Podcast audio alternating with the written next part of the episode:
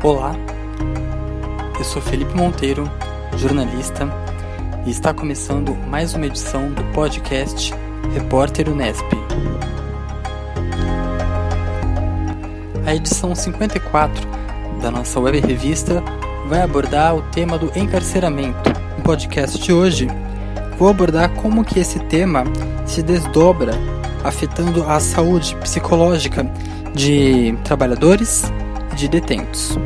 Para isso, eu entrevistei Dina Alves, advogada, feminista negra abolicionista e coordenadora do Departamento de Justiça e Segurança Pública do Instituto Brasileiro de Ciências Criminais, o IBCCRIM. Dina, é, o fato de existir em si um sistema penitenciário aos moldes do, do que conhecemos hoje, já por si só gera efeitos negativos à saúde psicológica dos detentos? Quais as principais violências que esse sistema traz para seus membros, né, para os, os seus cárceres e, se possível, como que essa violência afeta dentro de outros recortes mais frágeis, como por exemplo a negritude, mulheres e LGBTs? A privação da liberdade em si já demonstra uma violência endêmica, um problema grave e crônico. As instituições ditas democráticas precisam enfrentar que o Brasil exerce uma política punitivista violadora de direitos humanos. Porque a pena de prisão, do ponto de vista da Constituição Federal, do respeito à dignidade da pessoa humana e também do ponto de vista de tratados internacionais, deve ser a exceção e não a regra. E hoje o Brasil celebra o ranking de terceiro país no mundo em encarceramento, que resultou na prisão de mais de 700 mil pessoas é, encarceradas, né? pessoas confinadas num espaço hostil, desumano, degradante, cruel, pessoas que convivem diariamente com ratos, baratas, com a perda dos seus bens pessoais, com a anulação das suas identidades, né, sofrendo a má alimentação, num lugar né, de proliferação de doenças, em celas sem luz, né, como a tuberculose, por exemplo, celas superlotadas, sem atendimento à saúde, em convívio diário com pessoas agressivas e violentas. E aí eu exemplifico aqui, né, como a presença, por exemplo, do GI, que é o grupo de intervenção rápida, e de agentes penitenciários. Além né, da pessoa estar tá confinada num espaço, né, numa arquitetura é, precária e masculinizante, quando a gente considera aí a dimensão de gênero. Então, tudo isso são potencializadores das diversas enfermidades mentais no cárcere. Né? E estes efeitos da prisão, que são devastadores em vários sentidos, é importante falar que ela atinge é, é também os familiares da pessoa que está cumprindo pena e também da comunidade, né, de uma comunidade também é, que se reconhece de, nessa população carcerária. E aí eu estou falando com um recorte muito específico, né, considerando aí a questão de gênero, de raça e de classe e de território. Né? Então, o sequestro da identidade provocado, né, produzido pelo, pela instituição penitenciária é uma das formas mais perversas que o Estado devora subjetividades. Violência tanto corpórea como as já denunciadas torturas e violências sexuais impostas às mulheres e à população LGBT são desdobramentos que acarretam uma bala emocional e desequilíbrios psíquico em razão de tantas privações intrínsecas a uma política de encarceramento. O sistema carcerário é um produtor de violências, então isso já é, né, já é íntimo do próprio sistema. Tanto é que recentemente o STF, ele reconheceu que a realidade prisional no Brasil faz parte de um estado de coisa inconstitucional.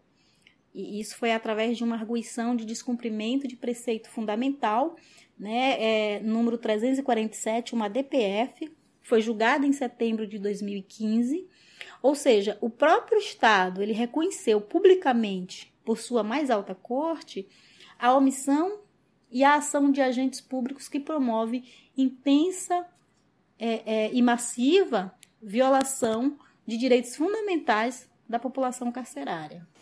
Ainda no tema, Dina Alves retrata como o sistema penitenciário pode afetar as classes LGBT e de mulheres, principalmente mulheres negras. A população LGBT enfrenta violências específicas quando considerada sua condição de cor, classe, gênero, território. No interior das prisões, local de reprodução de violências, essa população ela está muito mais vulnerável à tortura e a estupro coletivo. Uma pessoa travesti ou, trans, ou transexual, por exemplo, ela tem 15 vezes mais chance de sofrer violência sexual do que uma pessoa hétero ou cisgênera na prisão. Isso revela como a prisão se configura como um espaço homofóbico, racista, sexista e potencializador de violências. Apesar da, da, da Resolução 11, ela estendeu o uso do nome social, né, que é uma garantia, né, inclusive pelo decreto presidencial da presidenta Dilma, o decreto 8727 de 2016, ela estendeu para o sistema prisional, essa diretriz não é respeitada e ela desencadeia uma série de outras violações. Né? Por exemplo, é, o sequestro da identidade, né? A pessoa não poder ser chamada pelo seu nome. Né? Aí, aí a gente percebe que, por exemplo, quando é, 15, apenas 15% dos presídios no Brasil possuem alas destinadas ao público LGBT, a gente percebe uma outra dimensão de violência no interior dos cárceres no Brasil. Né? Como que essas pessoas, esse grupo social, está cumprindo penas dentro de espaço extremamente, né, masculino, extremamente violento, patriarcal, machista. Né? Além de vários outros problemas intrínsecos ao sistema prisional, né? Tá também aí a ausência é, de acompanhamento médico e psicológico, falta de recursos para cirurgias é, de redesignação sexual e o próprio descaso sobre tratamento com hormônio para pessoas transexual, né? E aí a gente percebe aí a dimensão do que de fato é o sistema, o sistema carcerário e a reprodução e produção dessas violências. Então, as mulheres e, e a população LGBT são excluídas de um sistema social né, que não reconhece esse grupo como sujeitos de direitos, como pessoas humanas, né, nas suas necessidades básicas e que têm direito à proteção social, como, né, como manda aí a, a Constituição Federal. E aí é até difícil fazer uma análise mais profunda sobre essa população por conta de uma outra violação institucional, que é a escassez de dados estatísticos sobre a realidade prisional para a população LGBT. O que reforça essa violência, que é a invisibilidade dessa população no interior das prisões. Ou seja, se não se produz dados estatísticos, né, é, presume-se que essa população nem sequer existe, ou o Estado não quer que ela exista. E aí, como, como não tem dados produzidos, não se tem conhecimento de, de, de, de qual a dimensão das violências perpetradas contra essa população. Né? Quando a gente considera as mulheres negras no sistema carcerário, é uma, uma outra realidade né, de, de violências históricas, porque as mulheres negras ocupam um lugar paradigmático no sistema carcerário, né, antes né, escravas né, é, e, e, hoje é, encarceradas. E são mulheres que sofrem múltiplas opressões, né? Sofrem por ser mulher, por ser negra, por ser pobre, por ser mulher negra lésbica, mulher negra trans, mulher negra mães, mulher negra avós. Então a gente percebe que há uma criminalização e desumanização da condição da mulher negra no Brasil, né, quando se considera aí essa, essa, essa categoria mulher negra encarcerada. A, atualmente a taxa de, de, de superlotação do sistema ela ostenta um índice epidêmico de mais de 500% de mulheres presas nos últimos 14 anos em comparação às taxas de crescimento masculino, que foi de 220 no mesmo período. Então, a gente está falando de uma lógica punitivista né, que tem as mulheres como alvo, como centro, como as mais vigiadas no sistema prisional. E aí é bom lembrar que 60% delas são mulheres negras e mulheres negras que não cometeram crimes violentos. Então, a prisão dessas mulheres está diretamente ligada a uma, a uma política né, de criminalidade da maternidade negra. Sim, porque a maioria são mães, a maioria são avós. E aí a gente pensa na reatualização né, dessa criminalização da maternidade negra na frase do, do, do vice-presidente da, da República, o Mourão, né, que considerou mães e avós como mulheres desajustadas para a sociedade. Obviamente que, apesar de não estar tá, né, declarado na fala do Mourão que essas mulheres são mulheres das periferias, mulheres pobres e negras, a gente sabe que o território da periferia é um território racializado. Então, tá aí sim uma reatualização da criminalização da maternidade negra e dessas mulheres que ocupam esse território, que é o território do, do cárcere. Dina, existem políticas públicas de amparo e que garantem o apoio psicológico aos detentos dentro dos presídios? E essas políticas, caso elas existam, elas conseguem atender os recortes de classe, gênero e sexualidade? A falta da garantia na prestação de saúde no interior do cárcere é uma das violações mais danosas à população. Por quê? Primeiro, porque a população carcerária é uma população doente, que sofre com os efeitos da prisão e tem a sua integridade física e psicológica atingida. São diversos casos de suicídio.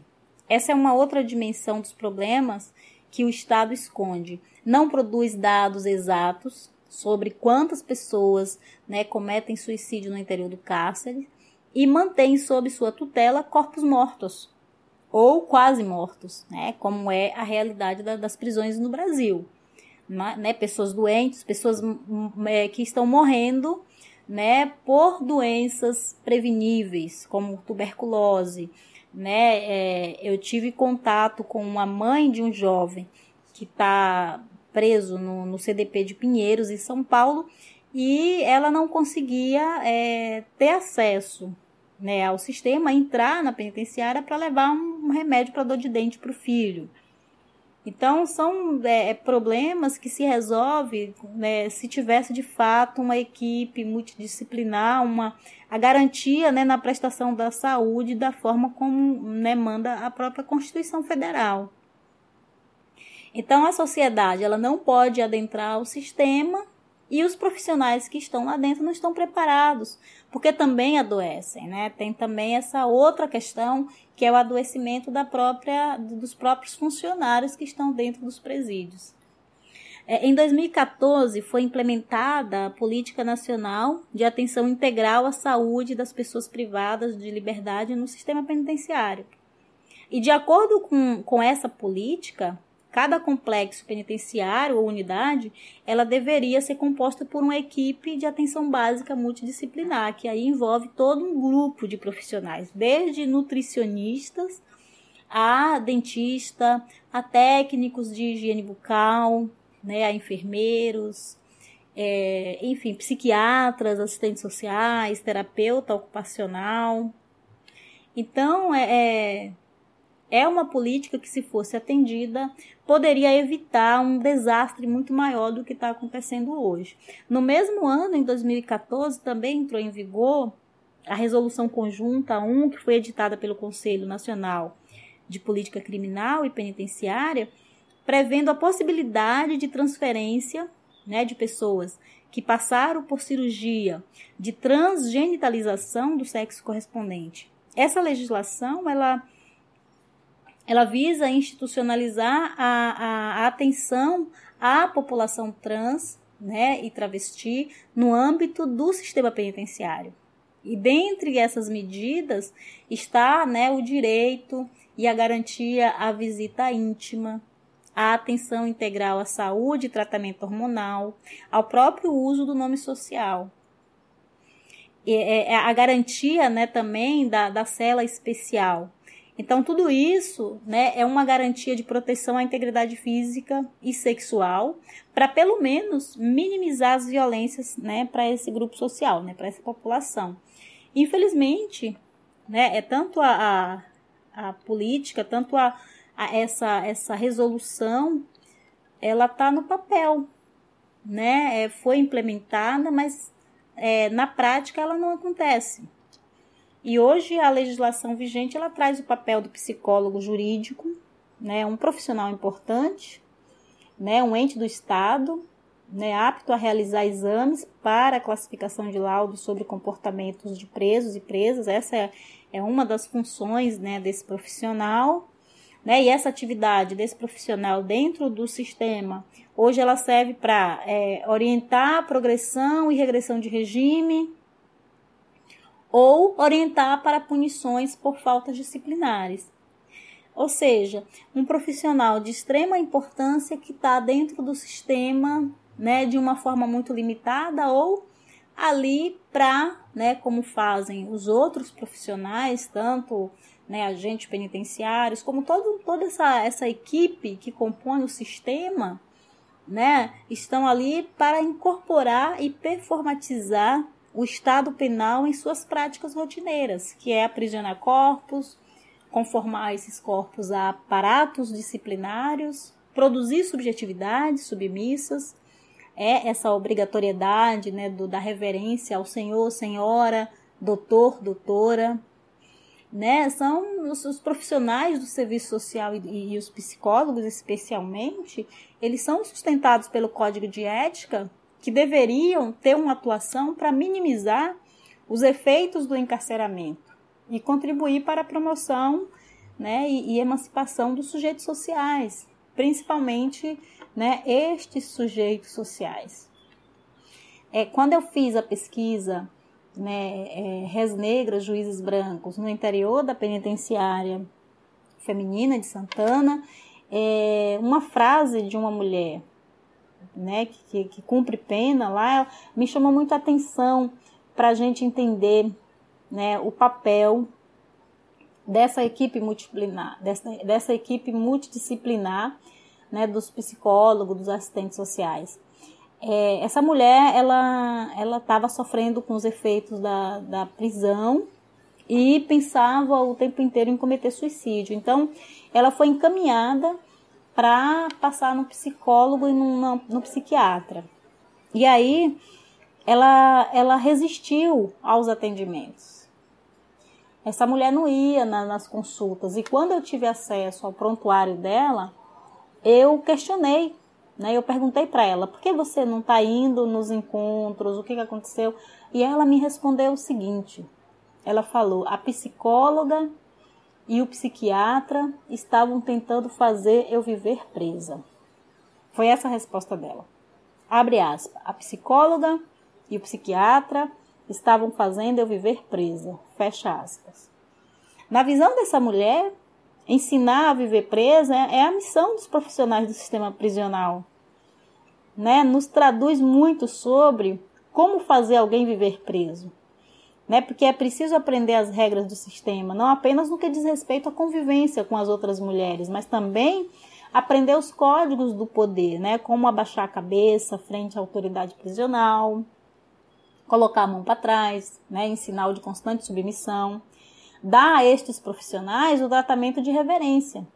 Então existe todo um saber físico penal que é inscrito na ordem do discurso e no corpo da população negra presa como um símbolo da expressão da soberania do Estado. Né? A soberania do Estado, esse poder do Estado sobre corpos marcados pela sua condição de cor, de gênero e de sexualidade. E, e, ela me apontou uma outra dimensão muito, muito mais, né, mais, mais grave, mais perversa do sistema criminal, que é o uso compulsivo né, de medicamentos psicotrópicos, que é uma expressão do controle sobre os pensamentos, as vontades das pessoas. É um dos instrumentos mais utilizados para a convivência no interior do sistema. E essa é uma outra dimensão do encarceramento que revela os desdobramentos de um Estado penal e seus impactos no que se considera a prisão como espaço negro, como espaço de banalidade do poder né, e de soberania. Então, é, é um tipo de poder macabro do Estado em produzir um terror, né? terror corporal em corpos psicologicamente destruídos. acho que a, a fala, né, a, a frase dessa mulher, a condição dessa mulher dentro do cárcere responde essa pergunta. E Dina, qual é a propensão da possibilidade de pessoas que estão no sistema penitenciário como detentos de desenvolverem é, patologias psicológicas? Eu arrisco a dizer que todas as pessoas que são capturadas pelo sistema carcerário, e aí eu estou falando das pessoas que são condenadas e que cumprem penas dentro do sistema, em maior ou menor grau, encontram-se propensas a algum tipo de disfunção psicológica. Não existe qualquer possibilidade de uma pessoa entrar num espaço degradante e desumano, como o cárcere, e sair com a sua psique preservada. Isso porque o cárcere é um lugar de produção de violência, né? E, de, e, de, e potencializadora de outras violências também. Né? E não existe política de ressocialização no pós-cárceres. Então, se a pessoa sofre diversas violências dentro do cárcere, quando ela sai para retomar né, a sua vida, a sua história, ela também não é acolhida. Não existe política de ressocialização, de acolhimento. Então, como reverter esses danos psicológicos que o sistema carcerário, que o Estado produz nesses corpos? Como que se reverte isso? Né? Se são pessoas vítimas do encarceramento, né? É, é, vítimas históricas, porque o encarceramento não começou hoje. Né? O encarceramento é histórico, o encarceramento é uma maior expressão né, do cativeiro, do navio negreiro. Então, é, são é, é, as pessoas vítimas do encarceramento, elas experienciam uma simbiose mortal entre prisão, racismo, pobreza, desemprego, segregação territorial. A gente sabe que a favela, as comunidades são lugares racializados e, portanto, o alvo do Estado para fazer manutenção dessa política de encarceramento e são vítimas históricas desses processos intimamente ligados, né, que é a opressão por sua condição de cor, de gênero, de pobreza, numa sociedade racista estruturada a partir de desigualdades entre homens e mulheres e estruturada pelo princípio maior que é o princípio do racismo. A própria existência do sistema penitenciário, ela afeta a vida e a psique das pessoas, mesmo fora dos muros da prisão? É, quando eu desenvolvi a pesquisa, a pesquisa de mestrado, Res Negras, Juízes Brancos, é, teve uma frase que, que, que para mim é muito importante, ela causa um certo impacto e um, uma carga histórica também para a gente entender a prisão para além, né, para além das grades, entender essa, essa pós-prisão como uma prisão que está presente o tempo todo na vida desse grupo socialmente discriminado, historicamente né, excluído. É, a frase é a seguinte: é, abre aspas, eu saí da prisão, mas a prisão não saiu de mim. Eu fecha aspas. Eu ouvi essa frase é, de uma pessoa que, que, que estava é, tentando entender, né, é, as dificuldades do processo de readaptação. Né? Ela estava explicando os estigmas impregnados nela e que dificultava o acesso ao mercado de trabalho, dificultava o acesso a entrar numa universidade, a ter acesso aos bens culturais da cidade. Né? O que eu quero dizer com isso é que a prisão né, e as consequências dela são desastrosas, não apenas na vida da pessoa que, que sai desse espaço físico, mas da comunidade, da família, que também são estigmatizadas. Né? O sentimento de rejeição, a indiferença social, a discriminação, o racismo. O racismo é, é, é um fator determinante na vida dessa população porque é o racismo, né, é raça como categoria que separa corpos entre corpos puníveis e não puníveis, matáveis e não matáveis, né? A própria produção do ex-presidiário, que é diariamente produzida pela mídia hegemônica e por grande, por grande parte da sociedade racista, né? E o próprio Estado tem também responsabilidade nessa produção dessa categoria do ex-presidiário, né? O ex-presidiário que não pode ter acesso por conta do estigma. Então, né, é, isso tudo para dizer o quanto que é difícil para a pessoa encarcerada que tem né, a sua vivência agora na, no, na pós-prisão, nessa vida nova, nessa vida fora das grades, né, o quanto que o sentimento de exclusão e de indiferença, né, o quanto esse mundo lá fora não o acolhe. Né, e talvez essa exclusão da garantia de direitos responda às incidências de reincidência, né? Como é comum as reincidências, reincidências principalmente nos, nos crimes de tráficos, nos crimes contra o patrimônio. É, que não existe programa de pós-cumprimento de pena, né? ainda que seja assegurada a pessoa recém-saída do cárcere. Esse direito garante, por exemplo, que a pessoa, com, com essa carta de alforria nas mãos, por exemplo, receba orientações para sua reintegração, né? para que ela tenha assistência social, né, para a obtenção de um novo emprego, para que ela tenha alojamento nos primeiros meses da concessão da liberdade. Né? E essa não aceitação de uma pessoa no pós-cumprimento de pena na sociedade potencializa assim os traumas, o estresse, as doenças mentais, né, doenças essas adquiridas no interior do cárcere. É, só para dar como exemplo, nos Estados Unidos, né, que é a, a democracia modelo do mundo, mais da metade dos presos possuem problemas com saúde mental, como depressão, transtornos de estresse, né, estresse pós-traumático e abuso de substâncias psicoativas. E é interessante pensar que tudo isso, né, tem uma grande prevalência entre as mulheres. Né? As mulheres adoecem mais.